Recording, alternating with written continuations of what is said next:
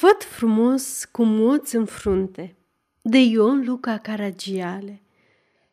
A fost odată ca niciodată o împărăteasă tare frumoasă și voinică și împărăteasă aceea, când a venit ceasul, a născut un prunc așa de slut de chip și la trup așa de pocit, că nu-i venea nimănui să-l socotească făptură de om.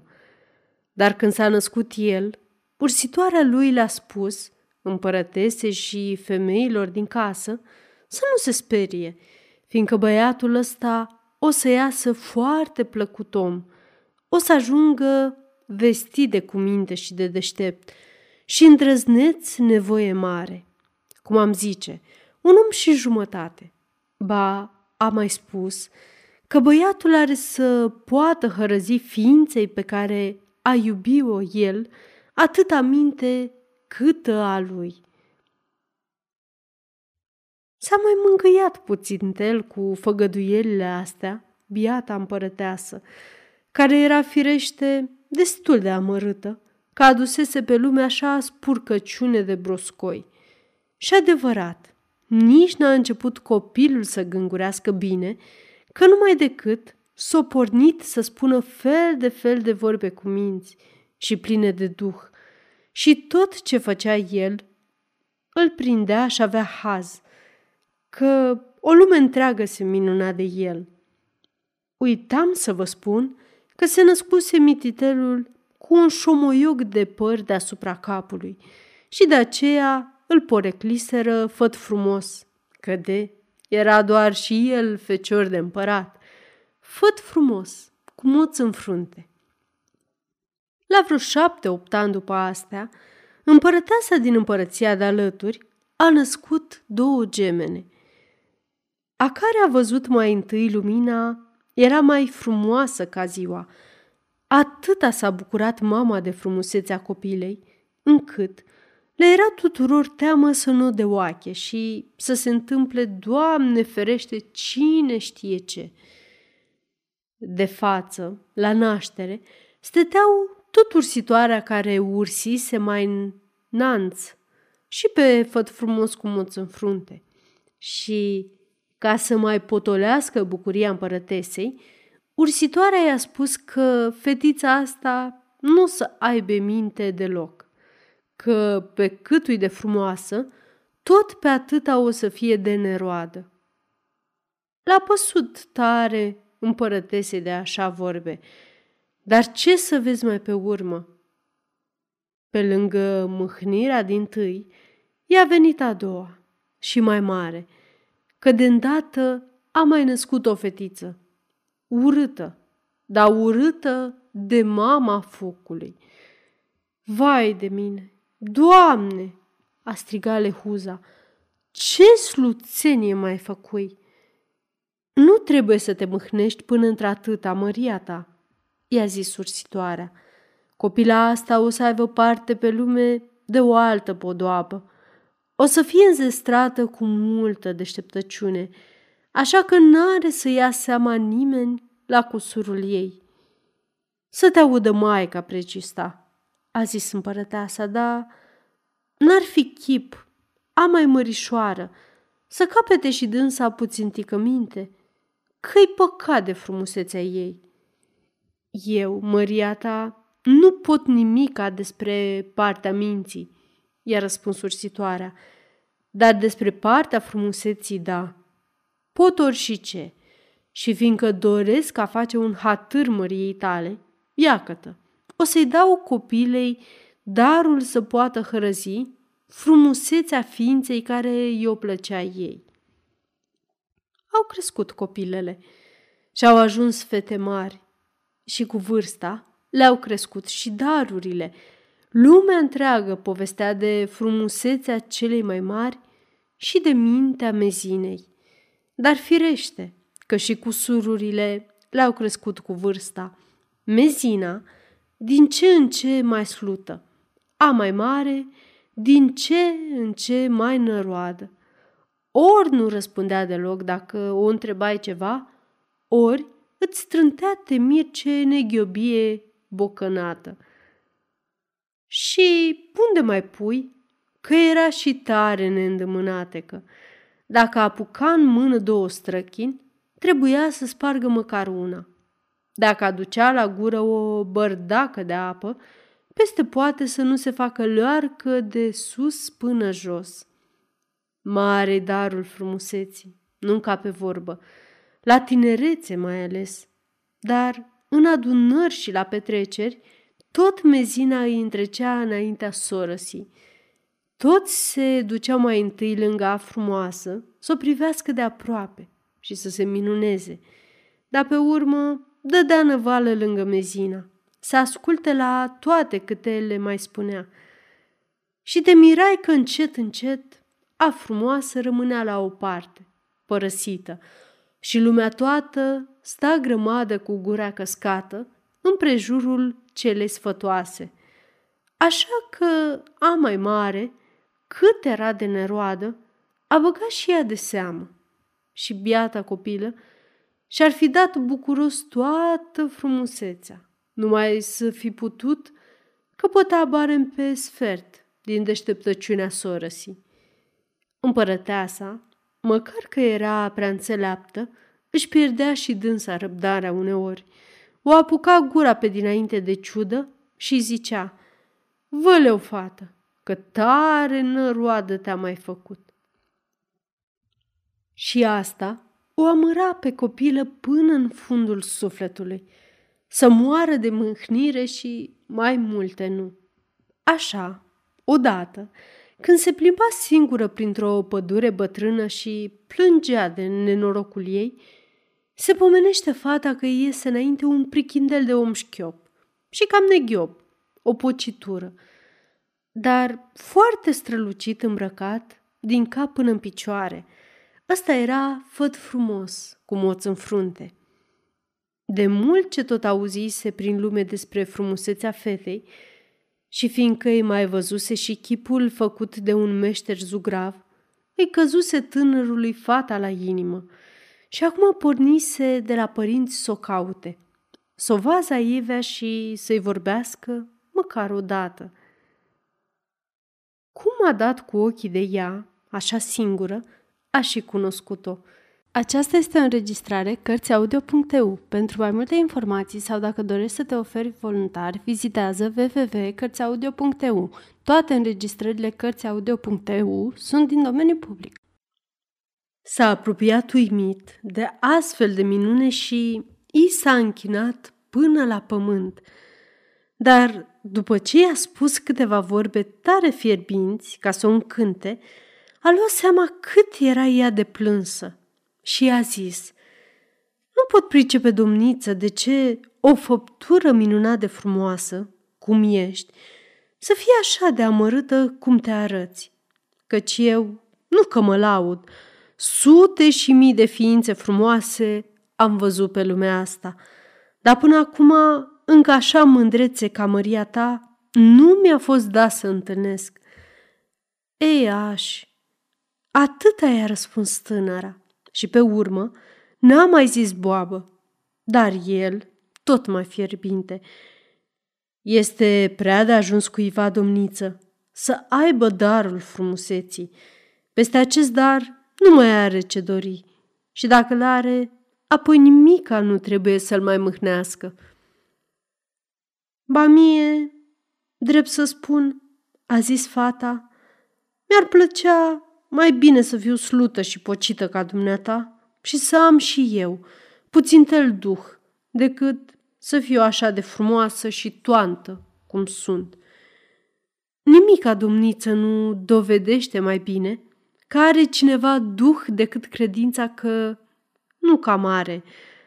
Așa-i darul ăsta. De ce l-ai mai mult, de aia ți se pare că n-ai de ajuns. Și de ce l-ai mai puțin, da, aia ți se pare că nu-ți mai trebuie deloc. Dar de astea nu știu eu, a răspuns domnița. Dar de proastă știu că sunt destul și prea destul, așa că uneori parcă îmi vine să-mi fac singură de necaz și de amărăciune.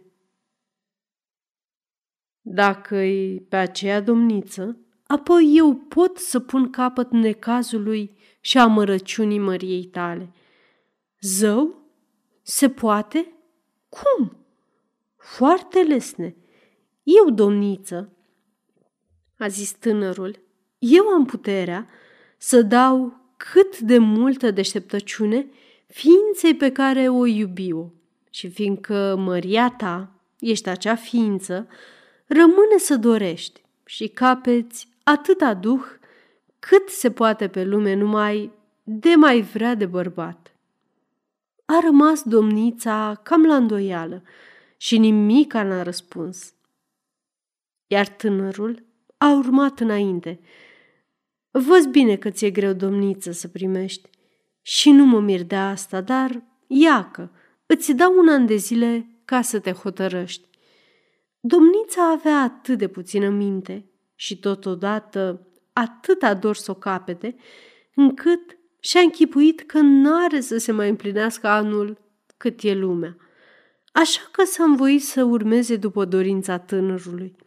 Și n-apucă să-i făgăduiască bine că peste un an de zile în cap are să-l ia de bărbat și deodată se simte cu totul schimbată. Pe loc, începe să-i turuie gurița și oricâte îi trec prin gând, să le toace ușor, iute și cu haz și întinde-te la vorbă și la șagă cu făt frumos. Mă rog, ca orice tânără dezghețată cu flăcăul care înțelege ea că o place. Pentrecutele, care mai de care. El îi spune una, ea îi răspunde două, el două, ea patru. Așa că, la urmă, tânărul zice în gândul lui, Uite-mă! Îi dede ei toată deșteptăciunea și eu nu rămăsei cu nimic. Când s-a întors domnița acasă la palat, părinții și toți curtenii împărătești nu știau ce să mai gândească despre așa repede și minunată schimbare, că de unde până azi dimineață o auzise răspunând numai la prostii și neghiobii, nemerite ca nu cam perete, acum ce să te pomenești? Tot vorbe care de care mai cu șarț și mai cu haz. Mărgăritare scotea din gură, nu altceva. Bucurie pe toată lumea, cum nu-ți poți închipui. Numai mezina nu s-a prea bucurat, fiindcă, nemai având ea cu ce se întrece cu soră sa, rămânea pe lângă ea spaimă curată. Împăratul nu se mai mișca, nu mai făcea un pas fără povețele domniței, ba, câteodată, aduna tot sfatul împărătesc chiar la ea în odaie. Când s-a împrăștiat în toate părțile vestea despre prefacerea asta, toți coconii împărătești, care de pe unde, alergară să se înfățișeze dinaintea fetei, doar, doar, ori face-o să iubească. Și apoi, de acolo, ținte, pețitori peste pețitori. Dar fata pe niciunul nu-l plăcea, fiindcă niciunul nu îi se părea atât de deștept cum poftea ea. Pe toți îi asculta, dar nu îndemna inima să se lege cu vreunul. Mai la urmă veni unul. N-avea ce mai zice. Viteaz și bogat, un voinic, binefăcut și tare deștept, încât fata Ha, ha, gata, gata să-l primească. Văzând împăratul asta, i-a spus domniței că o lasă stăpână să-și aleagă ea pe cine i-o plăcea și să spuie fără sfială pe cine. Fiind însă că de ce are cineva mai multă minte, de aia nu se poate hotărâ așa de grabă, să-și lege capul pe o viață întreagă, tânăra îi mulțumi întâi tătâne său și pe urmă îl rugă să îngăduie măcar două-trei zile să se mai gândească. Așadar, tocmai ca să se poată gândi ea mai în ticnă, a plecat să se plimbe, iar, singură prin pădurea bătrână, unde altădată întâlnise pe făt frumos cu moț în frunte. Și pe când se plimba binișor, dusă pe gânduri, numai ea cât aude de desubtul picioarelor un scumot din afund. Parcă erau mai mulți oameni umblând forfota de colo până colo, vorbind, cotrobăind și lucrând de zor. A stat pe loc, s-a aplecat să tragă cu urechea mai de aproape. Și a auzit limpede cum zicea unul, Măi, de încoat tingirea, iar altul, curăță-mi de grabă tigaia și îngrijește de frigare, și altul, nu lăsa să se potolească focul. Și deodată, i s-a deschis dinainte pământul și a văzut domnița la picioarele ei o cuhnie plină de bucătari și de ajutoare și de fel de fel de slujitori și de vătură mare, ca de obicei la orice zaia fet împărătesc. Iar dintre ei au ieșit vreo douăzeci și mai bine de inși cu frigări încărcate și s-au dus de s-au așezat într-un luminiș al pădurii, împrejurul unor cotloane cu jarul potrivit și s-au pus să învârtească frigările și, din când în când, să ungă frigările cu pene înmuiată în grăsime, să le rumenească în coaje, ca să nu li se prelingă mustul în spuză. S-a mirat domnița de așa priveliște și i-a întrebat că pentru cine gătesc ei atâtea bunătăți. Măria ta, domniță, i-a răspuns unul care era pasămite mai mare peste toți, gătim pentru stăpânul nostru. Făt frumos cu moț în frunte că mâine face nunta. Domnița se miră și mai mult de vorbele astea, dar îndată își aduse aminte că se împlinea tocmai anul de când făgăduise să ia de bărbat pe făt frumos cu moț în frunte. Și veni nu știu cum. Firește că nu se mai gândea acum la asta, fiindcă atunci, când făgăduise, era neroadă și după ce căpătase atâta minte de la băiat, își uitase fata toate prostiile de mai înainte, dar n-apucă să pornească mai încolo la plimbare și în față îi dă de cine? De făt frumos, cu moț în frunte, mândru și strălucit, ca orice cocon de împărat când merge gătit la cununie. Ia că mă, domniță, la ziua sorocită, zise tânărul, ca să mă țin de cuvânt și să nu mă îndoiesc că și măria ta vii, după cuvântul ce mi-ai dat, să mă faci omul cel mai fericit de pe lume. Drept să-ți spun, i-a răspuns domnița, încă nu sunt hotărâtă la așa ceva și nici nu prea crez să mă pot vreodată hotărâ după dorința măriei tale. Mă mir foarte, a zis tânărul. Te-ai fi mirând, cred, a răspuns fata. Și firește dacă aș avea a face cu vreun om de rând, necioplit și fără duh, ce să zic? Mi-ar veni destul de greu. Parcă l-auzi când făgăduința unei domnițe nu e vorba aruncată în bătaie de joc. Trebuie să mă iei de bărbat odată ce ți-ai dat cuvântul – dar vorbesc cu unui om tare deștept și de neam mare. N-am teamă că vorbesc în vânt. Măria ta știi că, nici pe vremea când eram proastă, nu m-am hotărât așa deodată să te iau. Acum am minte, pentru care nu zic, măriei tale trebuie să-ți fiu mulțumitoare, dar din pricina ei de... am și gusturi mai grele – cum vrei dar să mă hotărăsc mai iute acum decât mă puteam hotărâ odinioară? Dacă ți-a fost atâta la inima măriei tale să mă iei de soție, nu trebuia să mă mântui de prostia mea și să mă faci a vedea mai limpede decât mi-era ursit să văd.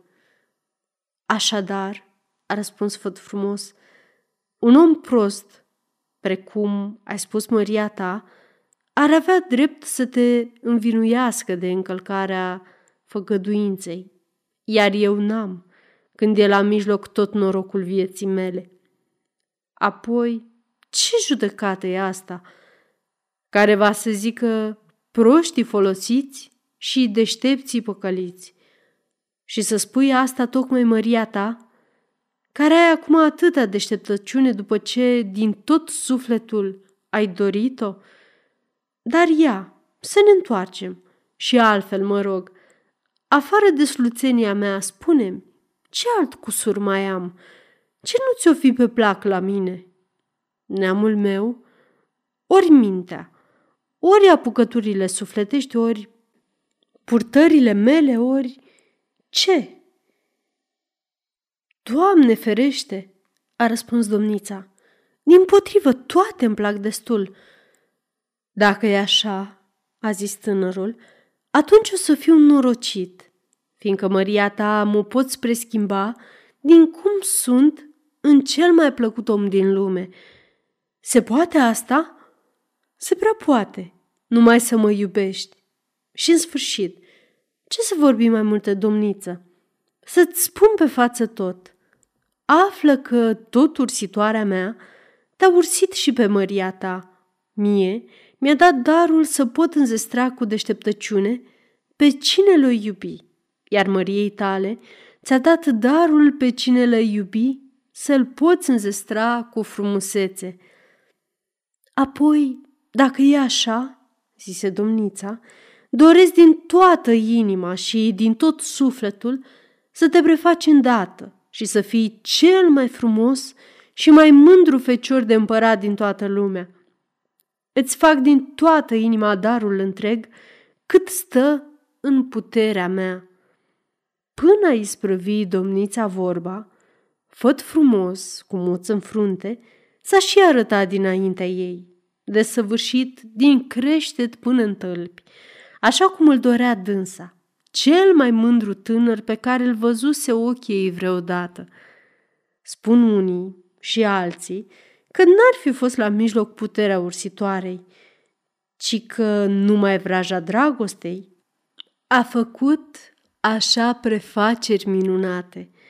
Și mai spun că domnița, gândindu-se bine la statornicia tânărului, la bunele lui daruri și la frumoasele lui purtări, nu i-a mai luat seama la poceala trupului și la sluțenia chipului, că gheba din spatele lui i s-a părut ei doar în covoierea unui om înțelept,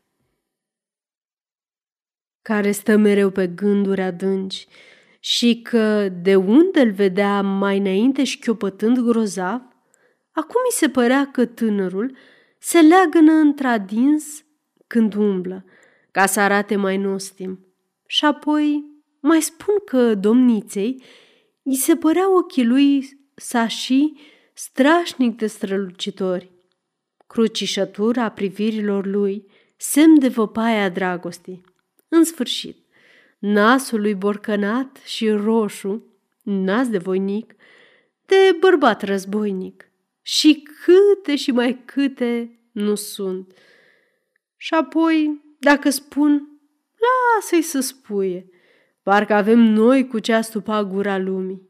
Oricum, să fi fost destul că domnița, fără mai multă vorbă, i-a spus că îl ia de bărbat numai de să învoi și împăratul. Dar se putea împotrivi bătrânul? Că și el își dedese fetei cuvântul, ba cum a aflat că tânăra are atâta aplecare către făt frumos cu moț în frunte, pe care și fără asta îl știa ca vestit de înțelept și de duhliu, a primit cu dragoste să-l ginerească.